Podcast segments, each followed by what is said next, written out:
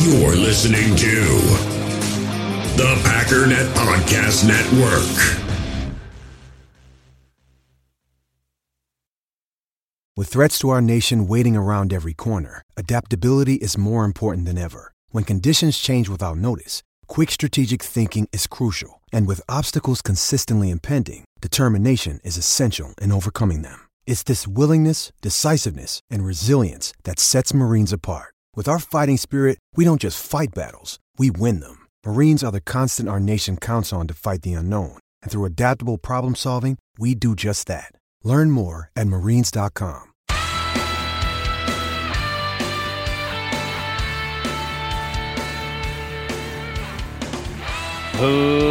Ladies and gentlemen, welcome once again to the Packernet Podcast. I am your host and resident analyst, as always, Ryan Schlip. Check us out online, packernet.com. Find me on Twitter, pack underscore daddy. So today we're going to have a lot of fun with the NFL draft, look at a couple different things from a lot of different angles, because that's just the best way to do this, in my, opinion. We can, talk, about, the same five prospects, and we will, or we can kind of branch out a bit. But before we get there, we got a couple other things to talk about. The first and probably most important, because it's the biggest thing on, you know, the Packers verse right now, is a quote by Mr. Mark Murphy. Now, I'm hesitant to play the quote because it's one of those Packers.com things where they play music over it so you can barely even hear what the guy is saying. However, I think what I'm going to do is I'm going to read the quote and then I'm going to play the quote and see if you can kind of see where I'm going with this because it was upon hearing it that it kind of dawned on me yeah, I, I, I, listen, I I don't relish being the wet blanket of the Packers community. I don't relish being the guy that uh, pokes around social media and sees everyone freaking out, like, dude, did you see this? It's crazy. And I'm like, wow, what is it? Show me. And then I look at it and I'm like, mm, yeah, no. So, um, you're all wrong about this. I'm sorry. So, I mean, if you want to be excited, you can be excited, but I'm I'm just gonna I'm gonna go ahead and kind of throw a little bit of water on the flame. So let me again read this. Mark Murphy was talking about the NFL draft and about how, you know, people are commenting that Aaron Rodgers has nobody to throw to. And um, he says, look, we got a lot of time. And then the, the main quote here says, with the draft capital we have now, I'll just say the draft is going to be very interesting. And again, when you read it, you can put whatever inflection you want on it. You know, and I, whatever kind of face he's got, he's looking at him. He's like, "Let me just tell you this right now. We got some draft capital. I don't know if you knew about that. Um, keep your eye on the draft. I think it might be. How should I say this? Interesting." and then he walks off all sly. You know, he throws on some shades as he walks away, struts off. It's hard to picture Mark Murphy strutting, but if you try hard enough, you can do it. And he just struts off into the sunset, still chuckling. You know kind of kind of can't hear him because he's walking away. He's kind of far away, you know. But I'm just trying to build out this image because that apparently is the image people have when they read this quote. In other words, he's signaling to us. He's like, I can't tell you, but uh, I can't not chuckle when I do it. It's just it's the it's it's how it has to be with this whole thing, or it just doesn't work. I'm not saying anything here, Chuck. He wasn't talking to Chuck, but again, it just it's a feel thing. I'm going from the gut here. Let me just tell you, Chuck. I can't give any specifics, but um, let's just say it's going to be interesting. Sunglasses, strut. So I've built out the picture. That's the picture that most people got from this. That's sort of the whole, like, dang, something's about to go down, is generally the consensus among Packer fans. And Matt LaFleur has been hinting it. Now Mark Murphy's hinting it. Everybody's hinting that something big is about to go down. Now, let me just play this for you and see if maybe you pick up a little something different as you listen to this. Again, I apologize for the music. It is what it is. Uh, I, I, feel good. I have a lot of a lot of confidence in both Brian and Matt. I think, and, and Russ. Obviously, I think might be our offseason MVP with uh, trying to uh, you know, juggle the, the salary cap. But uh, obviously, we lost Davante. Hated to see that, but on a personal level, um, I know that's what he wanted, and I think it ended up where it was kind of a win-win for him and for the team. Um, so I know a lot of people are panicking. Who, who's Aaron going to throw the ball to? Well, we don't have a game for quite a while, and I know Brian and his staff have. You know, with the draft capital that we have now, I think uh, you know I'll just say the draft's going to be very interesting this year. I think we can really help ourselves. So there was a chuckle, and again, I apologize. I could not get the volume any louder. I cranked everything up. I cranked, you know, but anyways, uh, I think you kind of get the gist. Um, and he he did chuckle. I'll give you that. Let me give you my opinion, which is really I'm going to be not super humble here and say it's not my opinion, it's just the reality. Mark Murphy has no idea what's going to happen in the draft. Brian Gutekunst has no idea what's going to happen in the draft. That's not to say that, you know, they they might not be formulating some kind of a plan this that or the other, but I don't even think Mark Murphy would know if they were. He's saying that in the same way that you and I could be having a conversation and say the exact same thing. With the draft capital we have, things are going to be pretty interesting. In other words, it's going to be crazy. Why? Because we have two first round picks and two second round picks. You don't need to elaborate. That makes it crazy. We're either going to get four picks in the first two days, or I mean, regard because it's all the same value. If we trade up to pick ten with our two first round picks, that's crazy. It's equally as crazy as getting two first round picks. That's inherent in the fact that that's the value to get up to ten might not be as exciting because a big trade is always more exciting, but it's it's the same thing. So there is no secret plan here. He's not lifting the veil just a tiny bit to show you that dude, something big is about to go down. That's not what he's saying. And if it was, he wouldn't say that. Although I will say Matt LaFleur needs to do a little better job of um, not saying things. I like that he says stuff, but I have to think Brian Gutekunst smacks him on a regular basis. Like just full on. I'm not going to make a Chris Rock joke, but I almost did, and I'm like, it's getting tired at this point. I got to let that thing die. But I, it's hard to say slap somebody and it, your mind doesn't immediately go there. But Matt LaFleur just sitting back in his chair going, you know what we need? We need a wide receiver with just sickening speed. Brian Gutekunst trying to be like all covert, which is like rule number one about the draft is you keep your big fat mouth shut. You say nothing about what you want, what you're thinking, what your desires are. And you could try to say, well, maybe Matt was saying that as some kind of a decoy. We're actually targeting an edge rusher and we just want people. I doubt it. We want speed, and there's no. We've always wanted speed. It's always been a big thing. We've been trying to get M. We care way too much about MVS. That's why the team was so obsessed with MVS, despite the fact that he wasn't really super great, and the fact that they were willing to pay him way too much money. They they're desperate for that that element of their team, which I think most teams need that, you know, that one guy that can do it. But him saying that is like, dude, what are you doing? It's just shocking to me. I mean, you hear stories about, you know, Packers personnel guys not talking to their families just out of principle because it's draft season. Like, I'm sorry, we don't, or, or at the very least, we don't talk football. But if they work for another team or another organization, it's like we do not talk, period. And here's Matt LaFleur. Like, here's let me let me give you a list of things we're trying to get in the draft this year that we're kind of desperate for. It's like, dude, shut it. But again, it, it just there's no reason to read into it more. And th- this is like the crux of most of the conspiracy theory type stuff. The the whole thing is just sitting right there for you. He even said it. We have with with with the draft capital we have, it's going to be interesting. What do you think it means? I think it means what he said.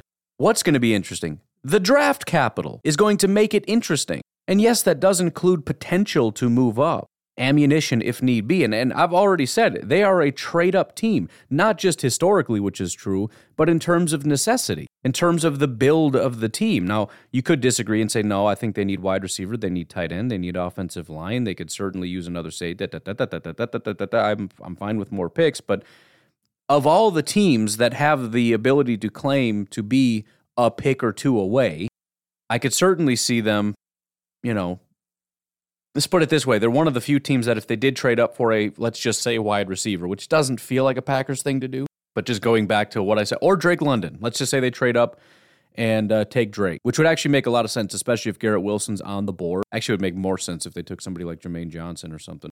But, anyways, I'm getting in the weeds here. They take a wide receiver a lot of teams would do that, and I would look at them and say, "You guys are stupid." Similar to the way I said with Miami and and the Raiders, like you guys have way too many needs to be throwing away all your draft capital and all your money on one wide receiver. Way too many needs. I mean, who knows? Maybe maybe you guys are going to be great and you'll be fine and you'll make it work, right? Some teams can make it work with deficiencies. Like I've I've been hammering the Chiefs since forever. There's there's almost no defensive talent on that team with the exception of two or three guys, and yet here they are just dominating. And a lot of it's their defense, but you know it's a separate issue. But generally speaking, I'm not just going to bet on that. If that was the case, then we don't even need the draft. We have deficiencies, but we're great in a lot of places, and we'll just overcome deficiencies and win a Super Bowl. So uh, I don't want to say anything that I'm not saying. I would say the odds the Packers move up is relatively high. Again, based on three factors that are very critical. Number one, we do it all the time. Or I should say, Brian Gutekunst specifically. It's not a Packer specific thing, it's a Brian Gutekunst specific thing. He has a, a list of guys that he really, really likes. And if he has the opportunity to get him, he's going to go get him. He, he just he does not mess around. Number two, we have massive amounts of draft capital, early draft capital, which means we can move up real high. So he really is going to, and that that's the other thing too. When you talk about tiers, when we move up, we're moving up for like second tier guys, which is you know we can call them first round, but second tier. I don't I don't know exactly how you would break that down, but for example, you move up for a guy like um, uh, Jaire Alexander. We moved back up for him. Jaire Alexander was not necessarily, I don't believe, a top tier guy. That is to say, he wouldn't have been, if the Packers were picking in the top five, I don't think he would have been the pick. But he's second tier or third tier, however it's broken down. I don't know what their horizontal board looks like and how many tiers it's broken down into. The, the only examples I've heard sound like very broad tiers, which always surprises me because you would think that the grouping would be much more small and be lots of different tiers, but I don't know.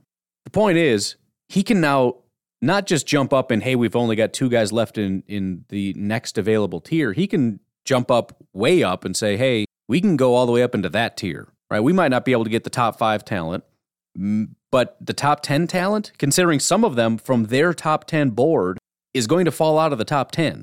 Right? I mean, it's it's possible that all of their top ten go one, two, three, four, five, six, seven, eight, nine, ten, and they're all gone but it's more likely that one or two of those guys is going to slip out. You know, somebody takes a quarterback or this or that or the other thing, and it just pushes guys out. You know, desperate need for wide receiver. If the Packers don't have Garrett Wilson as a top 10 guy, it's not, it wouldn't be surprising if somebody took a guy like that in the top 10 or Drake London if, if they like his, his athletic abilities enough. You know, these highly coveted type of, of, uh, athletic wide receivers. Some teams, unlike the Packers, are are they overvalue wide receiver. These are the teams that are constantly swinging at, at first round wide receivers that never do anything, which is most of them. Of course, we never want to acknowledge that while we sit here and, and cry and whine about how the Packers never never swing and miss at wide receivers in the first round. It's a travesty. But if they slip out to 11 to 12, you could see Gutekunst saying, dude, we've got an opportunity for a top 10 talent. We're sitting at 22, and we have the ability to move up and go get those guys. I mean, we're getting close to being able to use a second round pick at this point. I think I had said if you use the 22 and our first second, we can get up to like 14. So, I mean, if they're at pick 12 and there's still two guys available, it's like, um, let's grab that second round pick and see if anybody's willing to bite on that. Because if this is a guy that's looking at, you know, guys that he likes and is like, we got to go get him, imagine what he's going to do when guys that are like top tier, top 10 ish, not that top 10 is a thing, but you get what I'm saying, upper tier guys still available. He's going to be chomping at the bit, man. Forget this. I'm not waiting for Jack. We've got the ability to move. We got that guy sitting right there. We're going to get. Him. Now get here's the thing that needs to to everybody needs to recognize. This is not a position specific thing. This is a that guy's a freak. I can't believe he's available. We got to go get him. That could be a tackle, that could be an edge rusher, that could be a wide receiver, that could be a defensive tackle, that could be a safety. There may be some positions that they wouldn't necessarily do that for, like guard or center or running back, obviously, which there isn't one. I do like Breece, but he's certainly not a top 10 talent.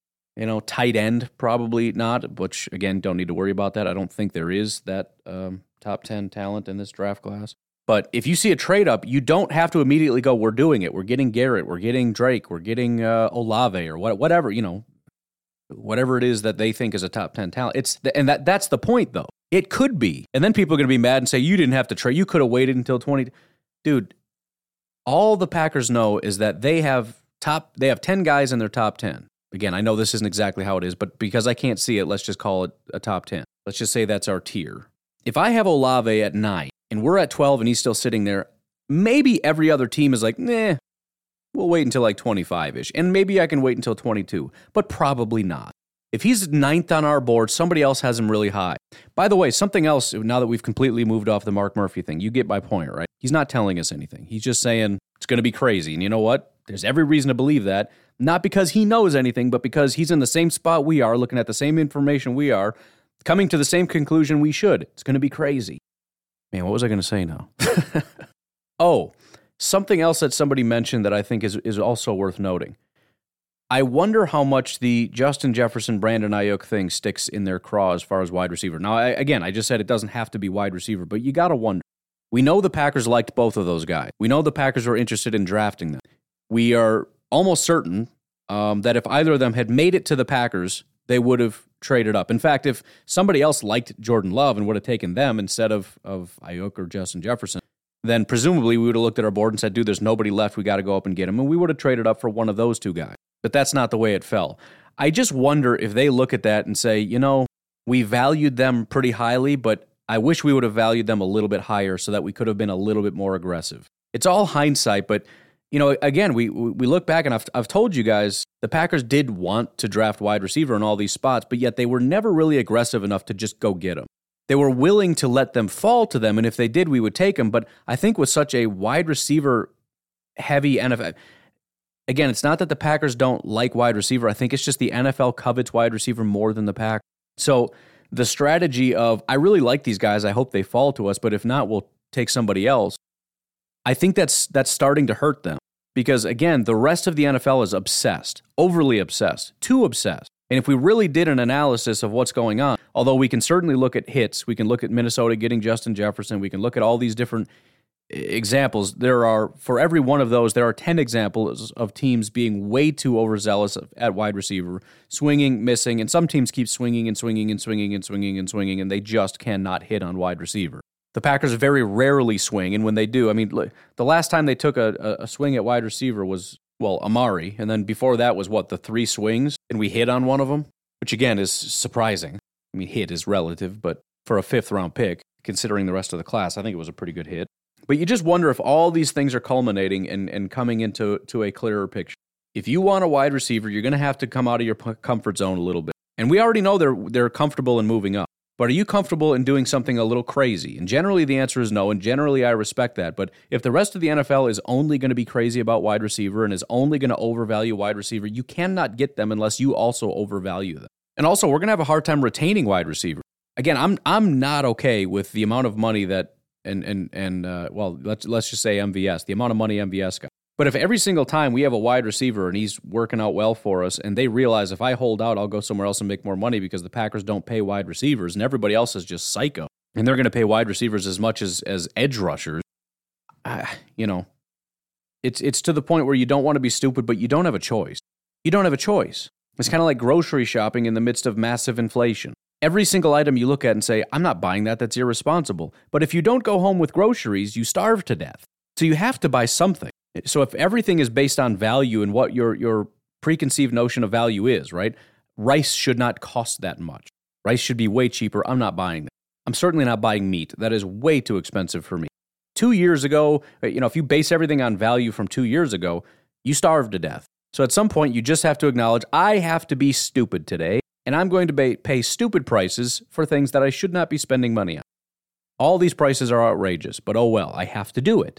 Same with gasoline. That's insane. I'm not paying that. Well, then you don't drive your car anymore. And I feel like that's kind of where we're at with wide receiver. Not necessarily this year, but it just seems like overall there seems to be a, a, an obsession with wide receiver. And, and a lot of that probably has to do with the success of a lot of teams that stack wide receivers. You know, they, they don't just have one, they have two, and then they don't just have two, some of them they have like Tampa Bay. The one time they were the freak outliers with three top end wide receivers is ha- just so happens to be the year they won the Super Bowl. Anyways, the only other uh, big news to come out, and it was very big news, in fact, is um, head coach Bruce Arians is retiring and moving to a front office role per Peter King. Todd Bowles will be the new head coach in Tampa. Apparently, um, Tom Brady did not know this when he came back. My understanding of the series of events was Tom Brady stepped away. He spent some time reflecting and just kind of burst back onto the scene and was like, I'm coming back. And Bruce was like, Hey, um, just letting you know I'm leaving, bro. In other words, he found out shortly after he made his announcement that he's coming back that um, Bruce is retiring. And I have to assume, which is kind of funny, Bruce decided to retire. Not maybe he would have done it anyways, but Bruce decided to retire after Tom Brady decided to leave. And when Tom came back, he he didn't change his mind. That that's always been the interesting thing about Bruce Arians. I've talked about it a few times in the past. He went to Tampa Bay because he was basically semi-retired. He is a huge family guy. When he retired, it was all about just sitting on his boat, just hanging out with his family. He loved his family. And when he took that Tampa Bay job, it was sort of a semi-retirement thing. He's out on the beach, he's chilling, he's hanging out with his his. Fam- I'm sure he works hard. I'm not trying to disparage the guy, but I'm just saying he's always had retirement in the back of his mind. He was very happy to be retired. And so this was always going to be a short term thing, right? I got Tom Brady, I got all this stuff. We're going to go win a Super Bowl. And then, you know, the same with Tom and a bunch of other guys that decided to come back. Bruce Arians had to decide whether he wanted to come back. And they just they all decided let's run it back. They brought everybody back. They squeezed the cap as tight as they could to make everybody come back. And uh, they made a pretty good run at it, and they almost got there. And so I have to assume Todd, or excuse me, Bruce Arians. If I've been saying Todd Bowles, I apologize. Bruce Arians. I do that all every time. It's my least favorite thing about listening to my own podcast when I go back and listen to it is like, why did you said that and you didn't even realize it? I make that mistake all the time. Always say weird stuff. I have to assume Bruce Arians was, you know, 85% out the door as it was. He loves retirement. He wants to just hang out with his family. He's got plenty of money. He's he's in Florida just on the beach out in Tampa. Like life is just great, man. He loves being retired. He loves football, but he loves being retired. And so when Tom said, I'm calling it quits, he's like, thank you. Perfect. Great. I'm out of here. And he gets so excited about it. He's got vacations planned. He's got so many plans. So by the time Tom came back, he's like, I'm sorry, dude. I'm, I'm so committed to retirement right now. There's no way. And who knows? Maybe, you know, well, I guess we do know because Todd Bowles, they're not going to fire Todd Bowles and bring Arians back. But maybe that I miss football bug will come back at some point. But I don't think so. Again, he he's that dude is is jacked to be out of the NFL. He's jacked to be retired. I mean, he's he's he's like Jon Gruden, man. Well, I, you, you know what I mean. That image of Jon Gruden sitting on the beach with his Corona, like just doing Corona commercials and just hanging out, or uh, what Jimmy Johnson. Every time you see that guy, like if you want to do an inter- interview with Jimmy Johnson, you got to go to Florida. You got to jump on his fishing boat.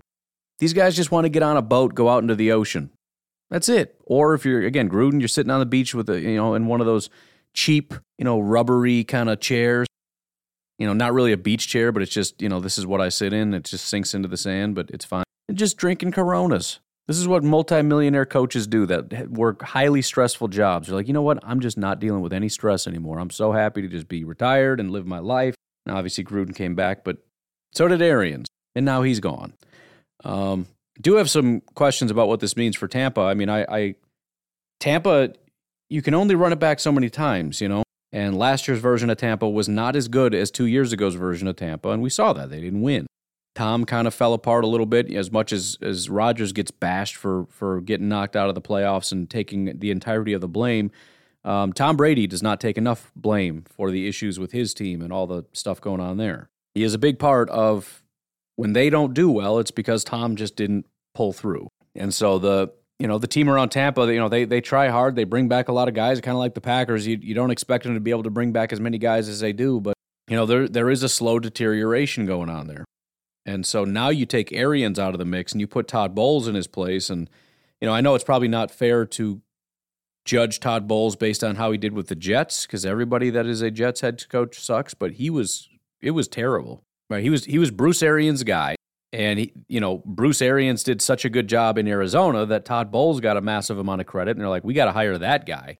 And so the Jets are like, let's go get him because they, they did such a great job in Arizona, and then he gets hired, and nothing got better at all. It was a terrible football team.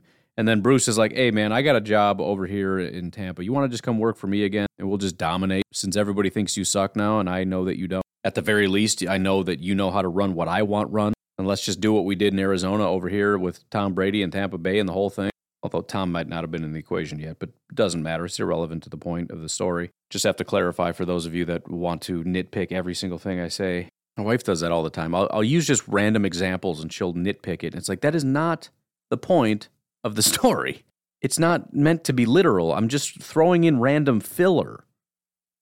You're, you're missing the main point. If we could just focus on the main point, that'd be fantastic constantly derailing me with, "What do you mean? Why? Why would that happen? It wouldn't. I, I don't. I, I want to use that much brain power to come up with something that's super specific that is irrelevant to the point." But I don't see it as a positive development. I mean, Bruce Arians is the thing that makes it go. He made it go in Arizona. He made it go in ta- Tampa Bay. Todd Bowles had one shot at making something go, and it didn't go. So, although Tom basically steers that ship anyways, so if Todd can just kind of hang back and do what Bruce did and be like, hey, man, you just kind of run the offense and let me handle the defense. We'll be okay. I don't know, but you know, generally don't see it as a positive development for um, for Tampa. But but but the hire does make sense because you just want to change as little as possible. We don't want anything to change. So if he's going to leave, I just want to hire the person closest to Bruce Arians so that you can make sure nothing changes. Just keep everything exactly the way it was, please. You know, if we can promote an offensive coordinator from within, you know, the the, the quarterback coach or whoever understands what offense we were running here the most, or just keep the same offensive coordinator. I don't I don't know. I'm just saying everything needs to stay the same. Defensive coordinator, bring somebody up that knows exactly what you were doing. And your job is to make sure everything is exactly the same. And don't touch it. Todd's job is to just oversee the the the operation and make sure that it looks identical to what Bruce did. Anyways, um, why don't we take a break? We'll come back on the other side, take a look at some uh, interesting little draft things from different perspectives and whatnot. Don't forget, we got the two GoFundMe's over at the um, Packernet Podcast Facebook group. We've got Jamie and Carter's GoFundMe. Um, again, we're very, very close to, to really finishing out this goal, but we have not had a donation in eight days. So we've come to a complete standstill. Um, I'd love to get one more final push if we could to, to just completely finish this out. Again, uh, Jamie was in a head on collision. By the way, I, I was almost in a head on collision yesterday. We'll save that until after the break, I guess. It's pretty scary.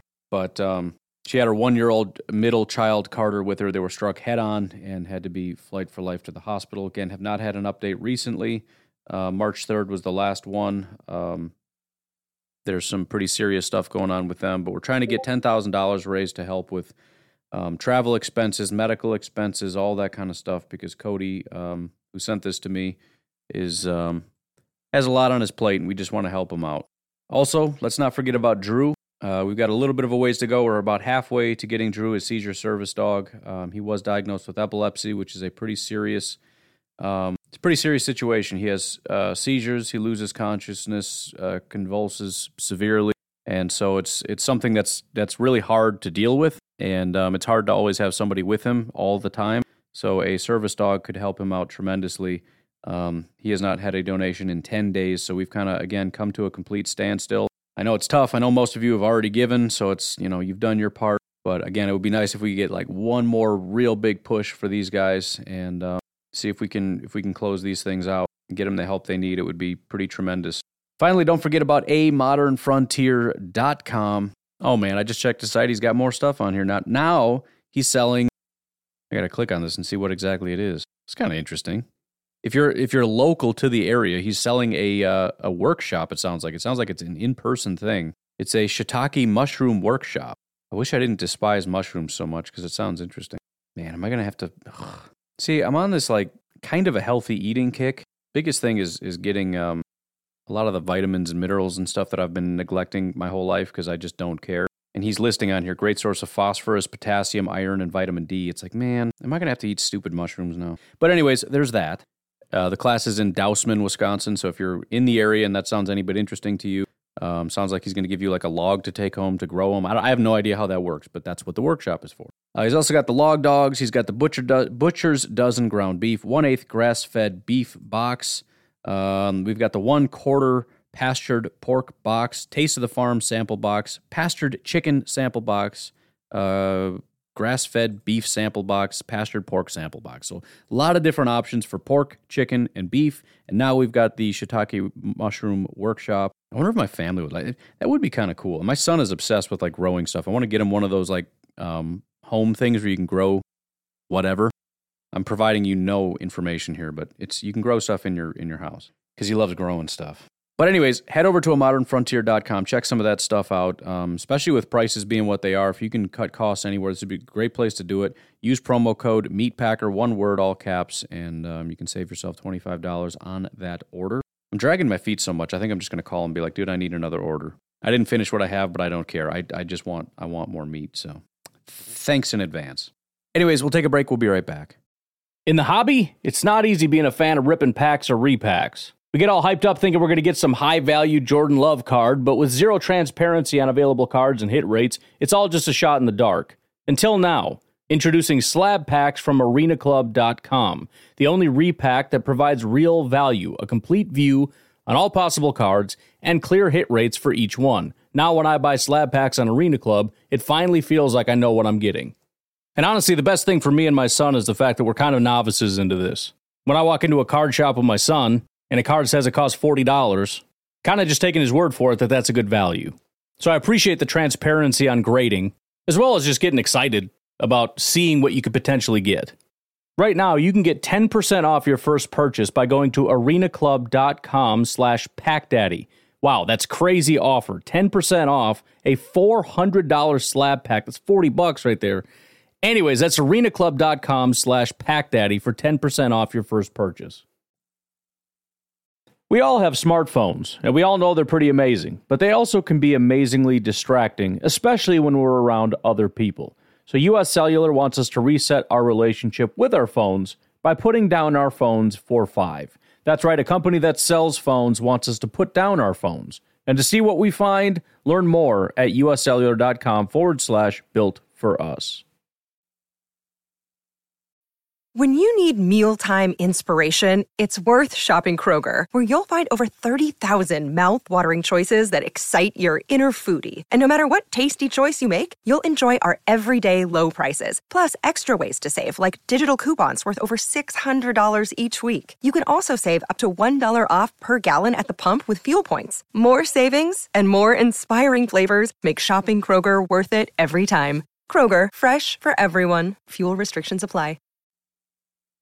Another day is here, and you're ready for it. What to wear? Check. Breakfast, lunch, and dinner? Check. Planning for what's next and how to save for it? That's where Bank of America can help. For your financial to-dos, Bank of America has experts ready to help get you closer to your goals. Get started at one of our local financial centers or 24-7 in our mobile banking app. Find a location near you at bankofamerica.com slash talk to us. What would you like the power to do? Mobile banking requires downloading the app and is only available for select devices. Message and data rates may apply. Bank of America and a member FDIC. So I want to make sure we get to uh, the question that I told you yesterday or the day before that was very interesting to me, and um, I believe it was from Zach.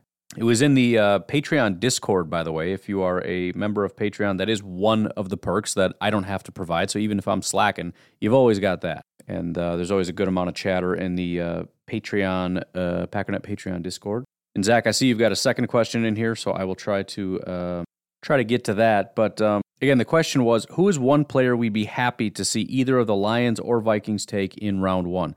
First thing I want to bring up here, um, and again, it's so early, it probably doesn't mean very much, but I'll, I'll mention it. Um, this is via my sports update, Ari Meirov. Lions GM Brad Holmes said today that he's had dialogue with a few teams about a potential trade involving the number two overall pick. Holmes said it's still relatively early, but things are like uh, are likely to heat up as the draft nears. So it's it's kind of a nothing thing. It's it's more just general information of things that we know is going to happen at some point, and that is he's going to be receiving a lot of calls to trade up, and they're going to listen. But here, here's the thing. I, I really think the Lions are going to stay put, and I really think they're going to end up with Aidan Hutchinson. Um, there's obviously a lot of people think the Jaguars are going to take Aidan Hutchinson, and they very well may, but – if you look at how desperate the Jaguars have been, what, what is that desperation pointing to? They're, they're clearly not spending massive amounts of money because they want to be Super Bowl contenders because they're not. What have they spent massive amounts of money doing? Let's just look at just March 12th, which, granted, it's basically 90% of the things that they've done, but um, they signed tight end Evan Engram, They signed guard Brandon Scherff, They signed wide receiver Zay Jones. They signed wide receiver Christian Kirk, as well as defensive tack- tackle uh, Foley Fatukasi and linebacker Foye Olu, whatever. This, by the way, came just like a week or two after they um, designated Cam Robinson, offensive tackle, as a franchise player. I got to turn my, uh, so you don't hear my Discord bladoops in there. Go ahead and mute that. The point is, they've been building up their offense. They spent massive amounts of money on um, Scherff and wide receivers. All right, Christian Kirk deal was $18 million per year. Brandon Scherff, they paid $16 million per year. That's pretty massive. Also, this freaking linebacker they paid $15 million a year for. Who even is Foyesade Oluokun? I've never heard of his name in my life. That is so weird. But the point is, my assumption is they're going to take a tackle. Now, you could say, well, they just franchised Cam Robinson and they have Jawaan Taylor, who was a second round pick here's the problem Cam Robinson, a franchise tag is one year, and Cam Robinson is not a good football player. He's just he just has never been a good football player ever. Jawaan Taylor also been a terrible football player. So this offensive line is not good, despite the fact that they've invested in offensive line and they franchised a guy. They brought in Scherff. Scherff is the best thing on this offensive line by kind of a long shot, but even he, it's hard to justify the amount of money he's been receiving lately, especially with you know second franchise tags and things of that nature. But they at least got that. But they need to be better along the offensive line. I don't know if Jawaan Taylor can slide inside or if he's just going to be replaced or how that's all going to work, but there is nothing more important right now than to make sure that Trevor Lawrence has the best possible year. So you went out and you got Christian Kirk, you spent a bunch of money on it. You went out and you got Zay Jones, that's your speed guy, you spent a bunch of money on that. You've already got Marvin Jones Jr., who's a decent wide receiver. He really is. He's not elite, but I mean, it's just it's one of those guys that flies under the radar. That's like I forgot he was even in the league. It's like yeah, he's he's decent. To be completely honest, as far as PFF grades, he's pretty much on par with Christian Kirk and Zay Jones. So there's that. He ranks 59th. Zay Jones is 50th. Christian Kirk is 42nd. So there you go. Now, again, I wouldn't rule it out 100%. Um, they do have Josh Allen already. They've, they've invested a ton in other edge rushers, including K'Lavon Chaisson, and I think they even swung at somebody else. I forget who it was, but um, obviously, you know, if he's just the best guy available, you take him. But my my main point here is for the Detroit Lions. I, I see what makes the most sense to me is you grab an offensive lineman because you need to do better for Trevor Lawrence. You just have to. The guys that you have at tackle are not good. So you grab Evan Neal, you grab Ekwonu, you grab whoever it is you're going to grab, and that puts Aidan Hutchinson at number two. And there's no way in the universe, in my opinion, they let the the, the Lions let Aidan Hutchinson walk right past them. Now, if Aidan does go number one, what would we love to see? Because obviously, Aidan Hutchinson, again, I think if he falls to two, that is the pick, and we don't love to see that at all. I don't want to deal with him for 10 years or however long we're going to have to deal with this freakish psychopath. But it does get kind of interesting. Um, clearly, offensive line is an option, but um, Taylor Decker is 27 years old and he's pretty decent. Uh, they also just drafted Penei Sewell. Now, they could replace Taylor Decker if they really wanted to, but as far as really big needs, I don't think offensive line is really it. Um, you know, unless you can slide somebody inside to maybe help out. I mean, you got Frank Ragnow, who's one of the better centers in football. Um, Vaitai was really not that terrible on the interior. Um, they've got Jackson, Jonah Jackson, who they just drafted, third round pick, took a big second year leap. So you can improve this offensive line, no question. But I, I, think that would be my first answer. If they take offensive linemen, granted, you can upgrade it, and if you have to deal with Sewell, who takes a big jump, and then this other freak, they've got good tackles. That's not great for us, but I can live with that because their defense is the biggest abomination. They still don't have a ton of weapons, despite the fact that uh, Amon-Ra St. Brown took a big jump. Seems to be decent. They did grab Chark, but Chark is whatever. They don't have much. They don't have a quarterback. They don't really have a running back. Uh, Hockenson is decent, but I, I, think he had his his real big. Um, he had a big year two outlier, and then he kind of regressed a little bit. Maybe he'll jump back out, but we're going into year four. He's had one good year. So, I mean, if I'm looking at this team, what is the best part of this team? Is the offensive line. If they invest in improving the best part of their team, I would take that as a win. What are some other options, assuming they stay at two? Um, Kayvon Thibodeaux is a big question mark for me. I don't want to deal with really good pass rushers, but I also think that there's a possibility that they invest in a guy that ends up being good, not great, and we can manage that. Kyle Hamilton is another option. Now, I don't necessarily think he goes number two, but it might be one of those things where, you know, there's always shocking, surprising things that happened. If you listen to a lot of draft people, they'll tell you Kyle Hamilton is is maybe the second best guy in this class after Aidan Hutchinson. Um, I just listened. I think it was the SIS podcast. I think they said that they had Kyle Hamilton number number two, and then Aidan Hutchinson. Could be wrong. Maybe maybe uh, Kyle was further down. I don't remember exactly. But it's not impossible, and it's also not impossible that he gets drafted and is a complete freak. But you know, some of his testing numbers haven't been super great. Uh, I don't really buy the four seven thing based on the fact that we just saw him at the combine and he ran like a four five nine. And I'm sorry if you can run a four five nine, I can't say that you can't run a four five nine because that doesn't make sense. You literally did it. So the four seven thing to me is sort of irrelevant if we know that he ran a four five nine. I'm not sure what the four seven thing, which was completely unofficial, hand timed, and and it's more like rumors rumored to be from some people. Um, Plus, even his 4.59, if you look at Kyle Hamilton, because of the fact that he's six foot four, 220 freaking pounds, even at 4.59, RAS is like, dude, that's that's pretty solid speed, man. He's got great athleticism. That's not like elite speed, but it's relative to his size, which is massive. Now, to be clear, My biggest objection to relative athletic score is the fact that it's relative, and some things aren't relative. Speed is not relative. Speed is speed, right? If if you got a guy that runs a four five nine, and let's just say for for the sake of example, Kyle Hamilton lines up in the to guard a wide receiver, and we have a wide receiver that runs a four three, and I'm like, this Kyle Hamilton is going to get absolutely fried right now. He's going to get cooked and you're like, uh, no, he's six four. So as far as like pound for pound, they're like as fast. In fact, Kyle's a little faster. That's not how that. That's not how speed works. I'm sorry. So there is an element of relative athletic score is not useful. It's just a general metric of how athletic you are given how big you are. But at the same time, when you talk about agility, when you talk about speed, these things are not relative; they're absolute. So even from that metric, relative athletic score is is uh, I mean, I don't want to dog it. It's it's cool, but you, again, like every with with all these things, everything is useful as long as you know what it is you're looking at. You can't say somebody has a high RAS, therefore I know they're fast or agile. Not necessarily. It's fast and agile relative to their size. And sometimes you don't want relative absolute. Uh, you don't want relative information. You want absolute information. But anyways, I would say Kyle Hamilton would make me kind of happy, but but nervous. Very similar to like the Bears taking Justin Fields or something, although I wasn't happy about it.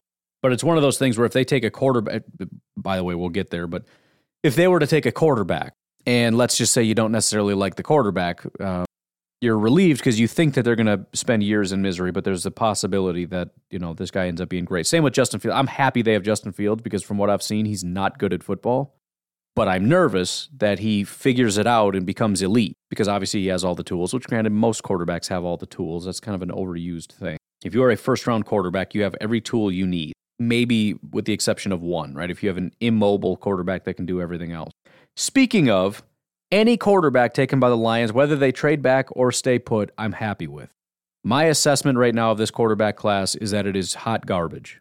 I am a huge fan, as you know, of Matt Corral. I will never not be a huge fan of Matt Corral unless he gets drafted by the Bears or the Lions or the Vikings or whatever, in which case I'll be sad. But that is outside of the fact of just looking at the general metrics. I've got a, as I've been talking to, uh, mentioning a, a few different times, I have a little formula that I use to kind of give overall grades based on metrics, which is grades, film, and statistics, which is production. So, um, film and production coming together to put together these metrics and to try to make it in a way that makes sense. In other words, if you're higher up on my metric, you should be a better quarterback, et cetera, et cetera. And the way that I do that is I incorporate other draft classes and I tweak the formula until prior draft classes are sorted in a way that kind of reflects what we what we know to be true. I'm predicting the past to be able to predict the future. But the bottom line is, and this is also true of wide receiver, by the way, um, previous quarterbacks rank much higher than this year's quarterback, much higher. And so if the Lions end up taking any of these quarterbacks, not that some of these guys, not that Malik Willis can't be a good quarterback or Kenny Pickett can't be a good quarterback or Matt Corral or Desmond Ridder or Carson Strong or Sam Howell or whoever it is you like. But if they take a quarterback, I'm probably going to do a victory lap because it's, it's, it's just a weak group. And there's a lot of talent to be had here between the tackles and the pass rushers and the, you know Kyle Hamilton and the corners and pass rushers and so much elite athletes everywhere. Travon Walker and Jermaine Johnson and Garrett Wilson and Drake London with his size and everything. There's there's all kinds of guys that, although the bust potential might be kind of high, with like a Drake London or whatever, I'm still going to be nervous about the potential. Otherwise, the only other thing that I can think of that would be somewhat of a relief to me might be corner. Um, partially because I'm not a huge believer, but the the other thing that is a big relief as far as not being as concerned is any position that can't fix things by themselves. A quarterback can do damage by himself. A wide receiver can do damage by himself. Right? It doesn't matter how good the other wide receivers are. That has no impact on my ability as, as a wide receiver. Like Davante Adams, his production didn't really depend on the other wide receiver. You can say, well, you know, the, the extra attention, whatever. Uh, not really. The point is, he can do his own damage. Aaron Rodgers can do his own damage. Positions that are kind of based on the weakest link, like offensive line. Obviously, an offensive tackle is massively important, and this is not really a, an example for the Lions, but let's just say you have a terrible offensive line. If you draft a tackle and he's really, really good, that obviously is not a great thing. But if the rest of your offensive line is terrible, we can still generate pressure against your team. So it, it as far as how much it moves the needle overall, it's not as much, right? If we have Preston and Rashan and you draft a left tackle, Rashan is not impacted by that even slightly he's going to go up against your right tackle. He's going to d- annihilate him because you've done nothing to help that side of your offensive line. At the most, you've reduced Preston's ability to pressure you, which again is a negative. But corner is kind of similar to that because if, if you look at this team and say that they have no good corners, and you know maybe Okudah can figure it out, maybe maybe maybe all these different things, but you know if, let's just say they go get one stud, whether they draft a guy or the draft doesn't really pan out, but then Okudah does, or you know Hughes is a good corner, or whatever whatever it is. The point is, corner is another only as good as your weakest link thing. Now, they're, they're, that's not entirely true because you know if you can erase one of the best wide receivers, this, that, or the other thing, fine. But we can still pick you apart if you have bad safeties and two bad corners and bad linebackers that can't cover and one good corner. We could just throw to other parts of the field. You can't cover every single position. Even defensive line is kind of like that to a point. I mean, if you look at the defensive line of the Lions and, and basically say you have nobody, if you draft somebody, whether that's one defensive tackle or one edge rusher, granted, one edge rusher can do a lot of damage. But if you just have one, the offensive line can also do things to kind of mitigate that damage. And we know for the most part, we're probably going to be able to keep our quarterback clean. Similarly, by running away from you, by, you know, chip blocking with the running back or all these other things. And we should be okay, especially if we have a guy like David Bakhtiari and you line your guy up across from David Bakhtiari. They kind of cancel each other out, which is what happens either way. Maybe you generate a couple pressures, maybe a sack. But over the course of a game, if the rest of your defensive line is useless, I think we'll survive it. As for the Vikings, it gets a little bit more difficult because you don't know who's going to be available. Um, again, with the whole Kyle Hamilton thing, not that anybody else necessarily cares, not that these teams are worried about it at all, but if there is any concern and he falls, it's possible the Vikings end up landing him. You know that we know that they do a really good job with safeties. Um, the the benefit there for it, just in my opinion, this is just kind of me thinking these things through. The only reason that would not bother me as much is because I just assume the Vikings have good safeties. In fact, the safety situation has gotten significantly worse over the years, and the only good safety left is like 500 years old, and it's a matter of time before he leaves. So if Kyle Hamilton gets drafted by the Vikings and he ends up being a star, it's kind of a break even for the Vikings. So that one wouldn't bother me as much. You're finding a replacement for a guy that's leaving, which is important for the Vikings, but it's not really a big negative for us. Similarly with corner, again, they don't have anybody. If they draft one and he's a star, that stinks, but they still don't have a great DB group, right? Again, the safeties are, are going in the wrong direction. The corners are, are not very useful, so the overall group is just not great. As I said before, I would be completely happy with quarterback. I would love it because uh, basically, similarly to um, safety, all you're doing is you're first of all, upsetting Cousins because although he probably knows he's got to go at some point, this is them saying you're officially gone after after this year. I don't know how we're going to do that cap wise, but we're going to make it work and you're going to be out of here. But again, you're taking a guy who's going to sit on the bench because Cousins is obviously going to play. And it's a wasted pick. And I don't think the quarterbacks are very good. And Cousins is going to be gone. And at best, you're doing a lateral move because Cousins is the sixth highest graded quarterback in football last year. So unless he plays in his top five, I don't really care. So that would be awesome. But also, if they don't draft a quarterback, that's still awesome because then they go into next year with Kirk Cousins sitting there going, how about another extension? Because they have no other options. Um, wide receiver would bother me from the standpoint of now they've got three, and that would be scary. But you know, you're, you're making a strength stronger and not addressing any of your weaknesses. Um, offensive tackle, I don't see as being super likely. Um, it's possible, but it's very similar to the Lions in terms of you can upgrade it, but it's not a massive upgrade. I like Darrisaw and O'Neill, and Cleveland is also decent. Um, interior offensive line would be a good pick. It would help bolster that offensive line. That you know, Bradbury and Davis are not very good. If they end up getting a Tyler Linderbaum or something, or or or a Zion Johnson, maybe if they really like him, or Ken, Kenyon Green, I guess. Um, people seem to like him. I don't know. Assuming it pans out, that kind of stinks. But at the same time, I mean, you're you're using a first round pick on a guard, right? So it's not it's not like a oh crap kind of a pick. It's sort of a oh man, they're they're gonna have a pretty good offensive line, aren't they? Um, edge rusher would be kind of interesting and certainly not out of the question. If if a if a guy like Travon Walker is there, which I kind of doubt, um, I honestly wouldn't be surprised. For example, I think he could go as early as two. If if Aidan Hutchinson does go here, I still think pass rusher is the next best option. Kayvon Thibodeaux is assumed to be the next guy. But with the athleticism of Travon Walker, it's not impossible that he ends up being the pick for the Lions at two. But whatever. If Thibodeaux, Walker, Johnson, Karlaftis, whatever are are available and are options, again, you've got Hunter and, and Za'Darius. As sort of your primary guys, but Hunter doesn't super fit your scheme anymore. Za'Darius Smith, obviously very injured and old and probably not super long term solution. And you get into that rotational thing, right? Where you've got three guys now. Be very similar to what they did with Rashan Gary in, in Green Bay when when Preston, um, excuse me, when um, Mike Smith and Mike Pettine were here in Green Bay. We went out and got Za'Darius, we went out and got Preston, and then we drafted Rashan Gary. So that wouldn't super surprise me. But again, you're kind of making a quote unquote strength stronger. It's scary and I don't like it. And maybe Danielle kind of gets kicked inside, or I, don't exactly know how that all works, but I'm sure they'll make it work. And and pass rusher is always scary, but but again, you have done nothing to address the bigger weaknesses like cornerback. So you know, I, I think if they take quarterback, if they take um, guard, you know, it's probably a good pick or a responsible pick, but I don't know that it's going to scare me too much. Um, and corner would kind of suck if it hits. But that's the other the other element of this is let's just call it a 50-50 chance that this doesn't super pan out. The pick doesn't. And then if it does, how much does that hurt us? Eh. To be completely honest, I mean, it's it, in the first round. This is probably why the Packers generally do this. In the first round, or l- let me put it this way: the the the biggest impact of a draft isn't what you do in the first round. It's it's the hits over the course of of the draft. If the Packers hit on a corner and that's all they do, that's not great. Or the Vikings. Did I say Packers? Again, I can't stop. If the Vikings hit on a corner and nobody else, it's not that big of a deal.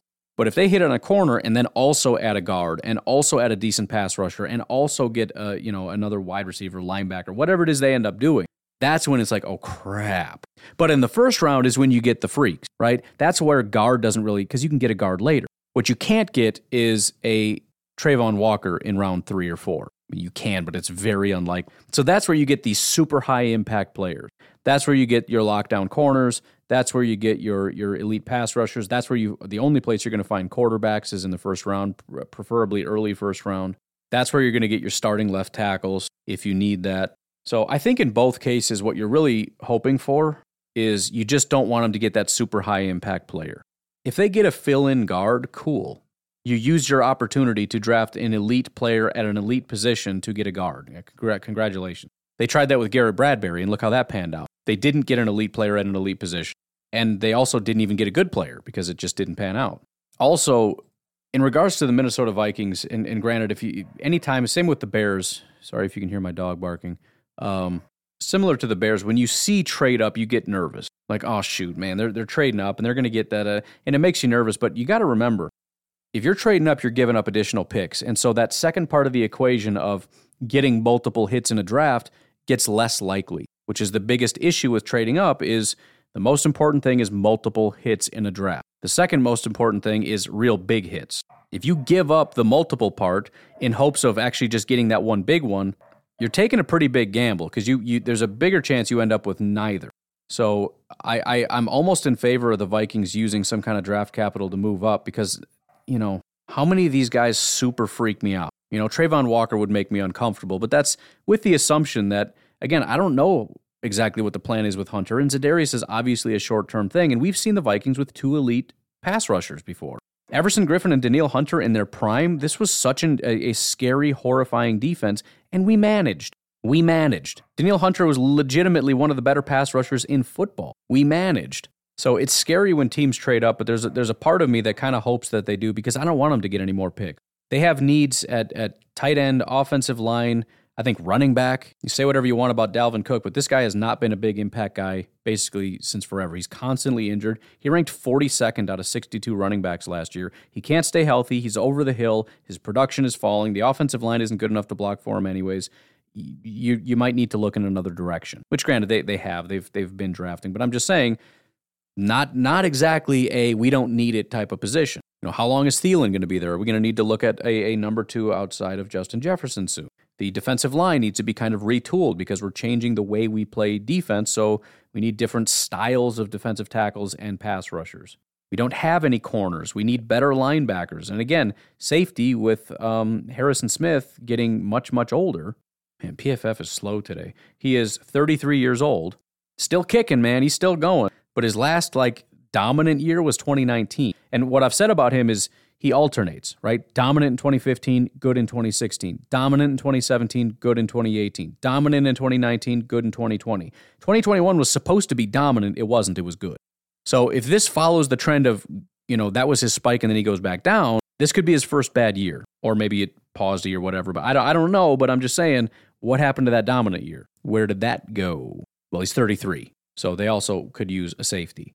Anyways, the, the, the only other thing I want to look at, since we're talking about the other teams in the draft, is um, the picks that uh, our competition has. We know we didn't talk about Chicago because they don't have a um, a first round pick. Detroit, though, very similarly to the Packers, has a ton of pick. And obviously, they, they not only have two first round picks, thanks, actually, should have been glad for uh, LA winning the Super Bowl because it put the Lions at pick 32, which is fantastic for us. But they have pick two and pick 32 as well as their second round pick, two third round picks, and then fifths and two sixths and a seventh. So they, they have a big pile, nine total picks, five in the top 100. Now that's not really um, up to snuff with the Packers and their 11 picks and uh, five in the top 100, but you know it's they're doing all right. But the point is, the the Lions, first of all, don't really need to trade back. There's nothing wrong with it. I mean, they have so many needs. If they trade back and turn this into, uh, you know, an additional for example, uh, the, the, the Eagles could potentially package two of their first round picks. They have like three. That would give the Lions three first round picks, or possibly, or, or even more likely, a team trades up and they get their first round pick as well as next year's first and probably additional compensation because you're giving up number two overall. So if you give up a next year's, for, you know, you get somebody's next year's. For, well, if they get like 32nd again, that sucks. So you're going to want some additional right now compensation. So at the very least, I want your second round pick as well. So then they would have two firsts, two second, and then next year would also have two first round picks, assuming they don't already have another first next year. I don't know. They might. So uh, I, I, guess the main point is there really isn't a need. A lot of times when you trade back, it's because we have so many needs and we don't have enough pick. The Lions have a massive amount of needs, so if they feel the need to do it, but there's there's no pressing need to trade back. It's really just based on we don't we're not massively in love with anybody, um, or or at the very least we got five guys that we love. If you want to move up two spots, pff, do it. I don't care. Minnesota, um, they have eight picks, only three of them in the top 100 because they do not have a fourth round pick. They have their pick 12, pick uh, 46, and pick 77. After that, they basically have none of their own picks. Their fourth, fifth, sixth, or excuse me, their fourth, their fifth, and their seventh are all gone. But they got Baltimore's fifth, the Jets' sixth, Baltimore's sixth, and top of their own sixth, and San Francisco's seventh. So it's a hodgepodge of, of moves and things that have basically given them somewhat of a normal um, first, second, third, fifth, three, six, and a seventh. So again, if they decide to trade up, and, and when you're already at 12, it costs a lot every move you make. So if you move up to even eight or nine, you might be forfeiting your second round pick. So again, for that reason, I would love it because they end up getting one of those guys. You know, they, they move up, they get Kyle Hamilton, and it's kind of like, oh crap, they might get an elite safety, but they've already had that and they're done until pick 77. And after that, they're done until pick 156. So they've got nothing left. There's really nothing left to improve this team. So at that point, we look at Kyle Hamilton. Even if we forfeit it and say, you know what, they're going to have a, a, an elite safety duo, that sucks. But everything else about that team stays about the same, pending maybe like a decent hit somewhere else. But that's it, they're done. Chicago doesn't have a first. They do have two second round picks and a third, so they've got still got three in the top 100, but um, they've only got six total picks. This is very standard for the Bears. They never have any picks. The ability to get multiple hits, because that's the reason I say that that's most important is that's how you build a roster. You have to get hits on guys that are cheap, that are rookies, that that can produce, and um, the only way to do that is multiple swings because most of these guys are not going to pan out. And so, getting you know high level talent is huge, and Gutekunst has done a good job at that. I think the one thing that, if anything, we need him to improve on is really getting contributors in the mid and late rounds. And th- there have been some, and I'm, I'm, not even saying he's below average. I don't really know, but um, it is an important element. I mean, he's done a, an, an, an elite job of getting the elite talent in the first and second round.